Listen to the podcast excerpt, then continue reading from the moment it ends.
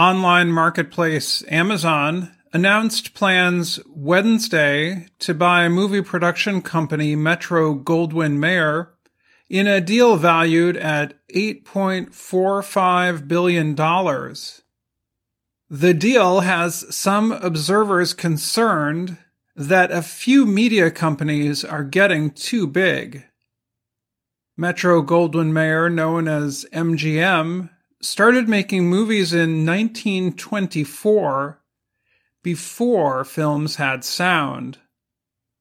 The movie production company created well known movies that include Gone with the Wind and The Wizard of Oz.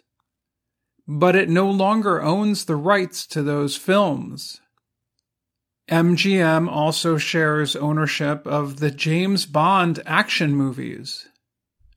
The release of the latest film in the series, No Time to Die, has been delayed by the coronavirus health crisis.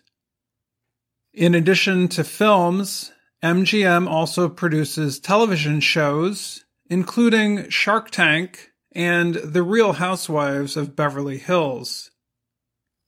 The movie studio has been for sale for a number of years and sought legal protection from its creditors in 2010 after having financial problems.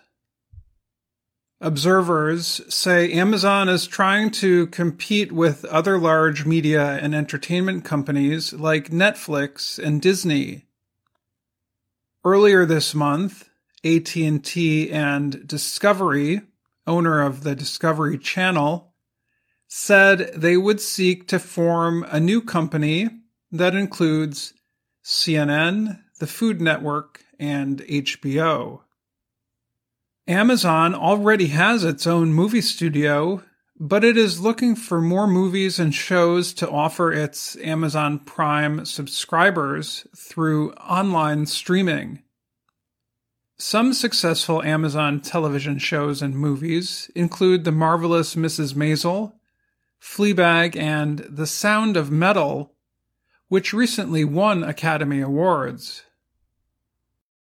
Amazon is also developing a television version of the Lord of the Rings movies and books.